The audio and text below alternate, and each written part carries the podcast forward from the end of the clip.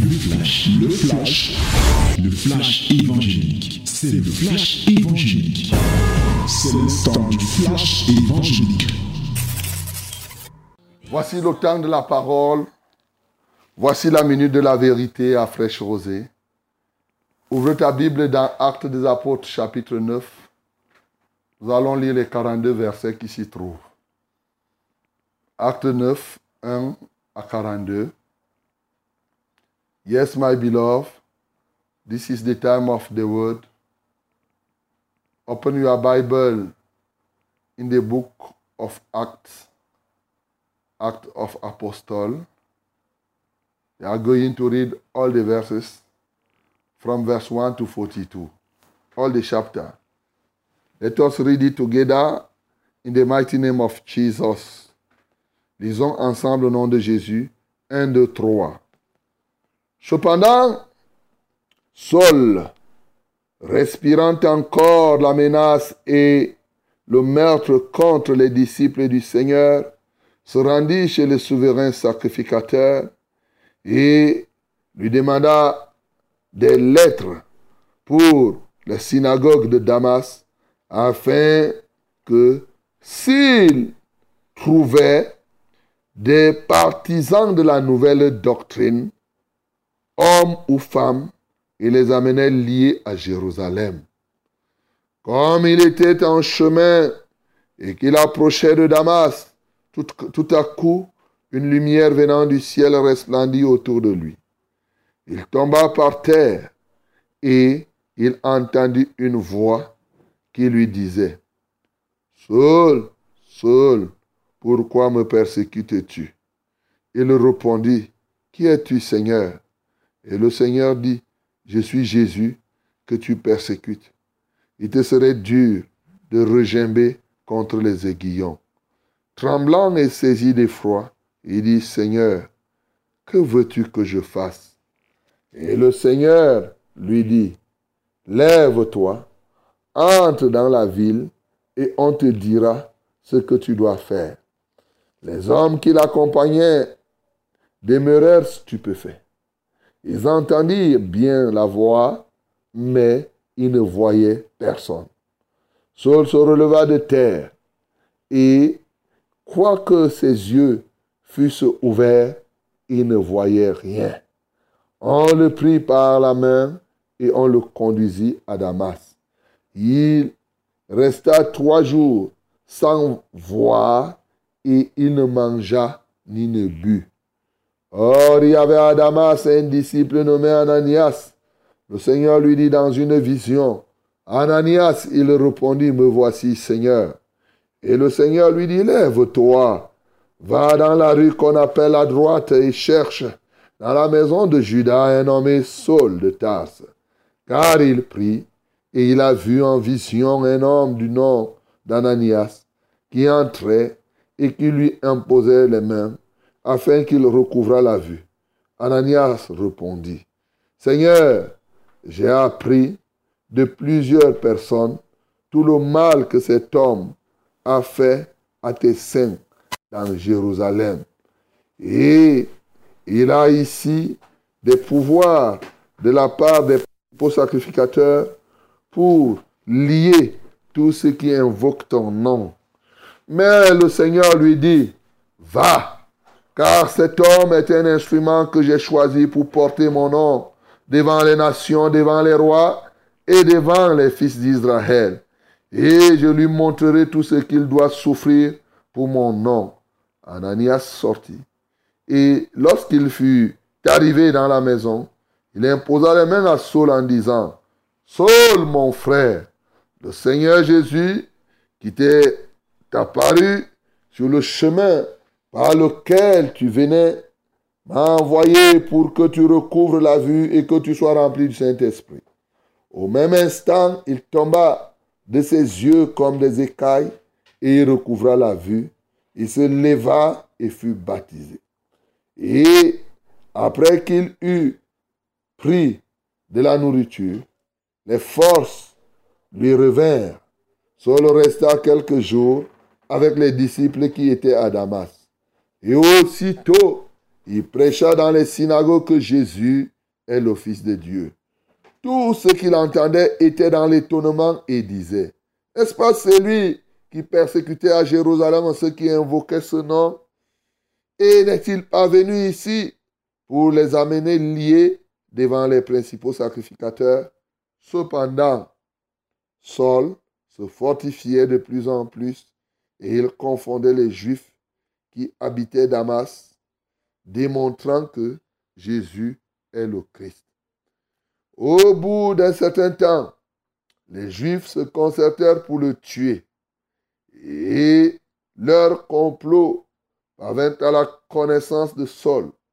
On gardait les portes jour et nuit afin de lui ôter la vie. Mais pendant une nuit, les disciples le prirent et le descendirent par la muraille dans une corbeille. Lorsqu'il se rendit à Jérusalem, Saul tâcha de se joindre à eux, mais tous le craignaient et croyaient et ne croyaient pas qu'il fût un disciple. Alors, Barnabas, l'ayant pris avec lui, le conduisit vers les apôtres et leur raconta comment, sur le chemin, Saul avait vu le Seigneur qui lui avait parlé et comment à Damas il avait prêché franchement au nom de Jésus. Il allait et venait avec eux dans Jérusalem et s'exprimait en toute assurance au nom du Seigneur. Il parlait aussi et disputait avec les hellénistes, mais ceux qui cherchaient à lui ôter la vie mais ceux-ci cherchaient à lui ôter la vie. Les frères, l'ayant su, l'amenèrent à Césarée et le firent partir pour Tars. L'Église était en paix dans toute la Judée, la Galilée, la Samarie, s'édifiant et marchant dans la crainte du Seigneur, et elle s'accroissait par l'assistance du Saint-Esprit. Comme Pierre visitait tous les saints. Il descendit aussi vers ceux qui demeuraient à Lydde. il y trouva un homme nommé Aîné, couché sur un lit depuis huit ans et paralytique. Pierre lui dit, Aîné, Jésus-Christ guérit. Lève-toi et arrange ton lit. Et aussitôt il se leva. Tous les habitants de Lydde et de Saron le virent ils se convertirent au Seigneur. Il y avait à Jopé, parmi les disciples, une femme nommée Tabitha, ce qui signifie Dorcas. Elle faisait beaucoup de bonnes œuvres et de monde. Elle tomba malade en ce temps-là et mourut. Après l'avoir lavée, on la déposa dans une chambre haute. Comme l'île est près de Jopé, les disciples ayant appris que Pierre s'y trouvait, envoyèrent deux hommes vers lui pour le prier de venir chez eux sans tarder. Pierre se leva et partit avec ses hommes. Lorsqu'il fut arrivé, on le conduisit dans la chambre haute. Toutes les veuves l'entourèrent en pleurant et lui montrèrent les tuniques et les vêtements que faisait Dorcas pendant qu'elle était avec elle. Pierre fit sortir tout le monde, se mit à genoux et pria. Puis se tournant vers le corps, il dit, Tabitha, lève-toi. Elle ouvrit les yeux. Ayant vu Pierre, elle s'assit et lui donna la main et la fit lever. Il appela ensuite les saints et les veuves et la leur présenta vivante. Cela fut connu de tout Jopé et beaucoup crurent au Seigneur. Pierre demeura quelque temps à Jopé chez un corroyeur nommé Simon. Alléluia. Voilà mes bien-aimés, le thème de notre parole de ce matin, c'est comment mettre en pratique Acte chapitre 9. Voilà le thème, hein? Comment mettre en pratique chapitre 9 quand nous lisons les actes des apôtres, c'est comme de l'histoire. C'est pourquoi les actes des apôtres sont classés aussi parmi ce qu'on appelle les livres historiques. À dire que c'est comme des récits, ce sont des témoignages. Et bien sûr, souvent quand on lit une histoire, euh, un témoignage, on a de la peine à comprendre comment mettre cela en pratique. Ben, acte 9, et ou bien les actes des apôtres, nous donnent toute la matière à pratiquer aujourd'hui. D'ailleurs, c'est ça le but.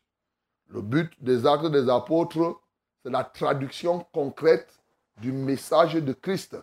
Oui, dans les faits, par des hommes de la même nature que toi et moi, surtout des hommes remplis du Saint-Esprit, comme toi et moi. C'est ce que ça fait. Et les actes ont pour but de nous démontrer que la parole de Dieu n'est pas un simple discours persuasif de la sagesse humaine, elle est une démonstration d'esprit et de puissance. Voici donc, dans ces actes des apôtres, plusieurs choses, plusieurs actions que tu peux souligner et que tu peux mettre en pratique. L'une des premières actions que je te conseille, encore et une fois de plus, c'est que ne conçois pas des plans pour détruire l'œuvre de Dieu. Quel que soit. On a vu l'autre jour comment Gamaliel a dit au Sanhédrin que ne courez pas le risque de combattre contre Dieu. Car aujourd'hui encore, il y a des gens qui engagent des actions pour combattre l'œuvre de Dieu, pour combattre ce que Dieu fait. Ce matin, je t'interdis ce genre d'action. Je te donne un conseil de sage. Lorsque tu sais que c'est l'œuvre de Dieu, arrête de combattre cette œuvre-là. Oui, mon bien-aimé, il vaut mieux rester de côté. Nous voyons ici Saul, qui lui s'est engagé. Hein. Il le faisait avec détermination parce que croyant que c'est lui qui était dans la vérité, il voulait partir à Damas pour attraper tout ce qu'on appelait les gens de la nouvelle doctrine. Et toi aussi, les partisans de la nouvelle doctrine, c'est exactement ce qu'on dit tous les jours. Les nouvelles églises là. Est-ce que toi aussi tu dis la même chose? Et tu te mets à combattre toutes les nouvelles églises Et dans nouvelles églises, tu mets quoi? Généralement, ils mettent là les sectes exotériques. Tout ce qui n'est pas catholique, protestant, musulman, on dit que c'est les nouvelles églises là. Ce n'est pas la tradition. Si c'est comme ça que tu penses, mon bien-aimé, tu es perdu. Tu es perdu. Déjà, être une partisan de la nouvelle doctrine, ce n'est même pas péjoratif. Saul croyait que c'était péjoratif. Mais il a vu que entre eux qui étaient avant dans le judaïsme et ceux qui étaient partisans de la nouvelle doctrine, les qui étaient justement dans la vraie voie. Mais bien sûr, c'est ceux qui étaient partisans de la nouvelle doctrine. Non pas que je veuille dire que tout ce qui est nouveau là est vrai, non. Il y a tellement de faux aujourd'hui, tellement. Il y a les gens qui font la magie, les gens qui font ceci, les gens qui font cela. Vous voyez, les gens combattent. Les gens combattent souvent par ignorance, comme Saul était là. J'ai vécu il y a quelques années quelque chose quand même, il y a, je crois, un an ou deux ans. On était parti enterrer un ancien. Et l'ancien, sa tenue sacerdotale, c'était une robe bordeaux. Mais je vous assure, les gens se sont levés pour chercher à nous détruire en disant que comme sa tenue est bordeaux là, ça veut dire que c'est la rose quoi. On lui a mis cette robe-là pour qu'après on vienne retirer le, cas. Mais des choses qui n'ont. Moi, une ignorance, une utilisation par le diable d'une certaine manière. Voyez-vous, bien-aimé, ce matin, ne cours pas le risque de combattre effectivement l'œuvre de Dieu. Bien au contraire, l'action que je te prescris, s'il y a des renforts à chercher, cherche des renforts pour fortifier l'œuvre de Dieu. Voilà, c'est ce que Saul ne voulait pas faire. Mais maintenant, il y a été contraint. Pendant qu'il voulait se rendre à Damas pour la destruction, sur le chemin, il a rencontré la lumière, la grande lumière. Il est tombé par terre. Bien-aimé, ce matin, je voudrais aussi dire, l'action à ne pas entreprendre. Il y a des églises aujourd'hui qui ont fait du tomber par terre une action. Tu passes à côté de quelqu'un qui tombe. On te touche, tu tombes. Ce n'est pas ça ici. Ce n'est pas une doctrine, la doctrine de tomber que dès qu'on te fait, tu tombes. Ça ne veut rien dire. Tu n'as même pas rencontré la grande lumière comme Saul. Saul n'est pas tombé exprès. Tu vas te blesser, tu vas voir, tu vas te casser les mains. Tu vas te Mais ce n'est pas comme ça. Effectivement, au contact de la puissance de Dieu, il est possible qu'on tombe. Mais ça ne veut pas dire que chaque fois qu'on est au contact de Dieu, moi, je ne suis jamais tombé. Moi, en banc là, je ne suis jamais tombé. Même le jour où je suis arrivé à l'église, je ne suis jamais tombé. Quelqu'un peut tomber, quelqu'un peut ne pas tomber. Mais aujourd'hui, on fait, vous trouver une église. Tout le monde, dès qu'on fait, papa, papa, il tombe, il tombe, il tombe, il tombe. Non, c'est des histoires. C'est des histoires. Donc ici, il est tombé. Et cela peut signifier tout simplement accepter le brisement. Pour toi aujourd'hui, l'action que je peux te conseiller, c'est accepter que tu sois brisé par la puissance de la parole. Cette lumière, c'est la parole. Cette lumière, c'est la parole qui s'est fait chair. Que la parole de Dieu brise, mon bien-aimé, parce que la parole de Dieu est une lumière hein, sur nos sentiers, une lampe à nos pieds. Et à l'intérieur de cette parole, il y avait la voix d'un homme, c'est Jésus de Nazareth. Bien sûr, qui est la parole de Dieu qui s'est faite chair. Laisse-toi briser. Ici, Paul avait tous ses doctorats, tout ce qu'il avait connu, c'était fini là. C'était fini. Aujourd'hui, il y a beaucoup de gens qui ne se laissent pas briser. Peux-tu décider ce matin de te laisser briser? Voilà la deuxième action que je peux te recommander. Troisième action, je ne peux pas finir, hein. il y en a tellement. Je vais appeler ça la rencontre dynamique entre Ananias et, et Dieu. Bien-aimé, une action que tu peux entreprendre, c'est d'abord de te dépouiller de tout ce qui t'empêche d'avoir une communion dynamique, propice, perpétuelle, réelle, permanente avec Dieu. Causer avec Dieu. Dieu te dit ça, tu réponds comme ça, et après il te dit ça, tu réponds aussi comme ça. Tu comprends ça? Aujourd'hui, les hommes croient que ce n'est pas possible. Non, il est possible de causer avec Dieu. D'ailleurs, je te demande de causer avec Dieu. Et ce matin, tu vas donc te dépouiller de tout ce qui t'empêche de causer avec Dieu. Voilà une action que tu peux, que Acte des Apôtres chapitre 9 nous, nous engage. L'autre action, voilà quelqu'un qui vivait, qui montait, qui descendait. Il a fait trois jours sans manger, sans voir, sans boire. Aujourd'hui, quand tu dis à quelqu'un que tu fais le jeûne à sec pendant trois jours, il dit que ce n'est pas possible. Et après, il va te dire que lui aussi, il lit la Bible. Paul était-il un extraterrestre? Saul, ici là même, quelqu'un qui vient de se convertir, hein, il n'est même pas encore, c'est-à-dire c'est ses premiers jours de conversion, Dieu le soumet à un jeûne à sec. Le vrai sec, hein? Vous savez, le vrai jeûne à sec, ce n'est pas seulement ne pas manger et boire, mais ça va jusqu'à ne pas voir. Par exemple, une fois, j'avais organisé un jeûne que on va faire 40 jours sans voir la télé. Les gens ont crié. si on te dit que tu fais le jeûne, tu vas jusqu'à ne pas voir. Tu ne vois même pas hein, les, Facebook, tu ne vois pas, tu ne vois pas la télé, tout ce qui peut te distraire. Regarde alors, là c'est une autre dimension. Mais Saul, à sa conversion, a eu à pratiquer cela. Jusqu'à le Seigneur lui-même a attesté. Il prie. Il prie pendant ce jeûne-là, imposé par Dieu, il priait. Voilà ce que je peux te conseiller, mon bien-aimé. Tu peux prendre un jeûne. Peut-être qu'en prenant le jeûne, bon, si c'est toi qui te donnes le jeûne là, parce que là, ce n'est pas Saul qui était, qui s'était donné le jeûne, là, c'est le Seigneur qui a fait cela. Alors, le Seigneur peut te donner le jeûne.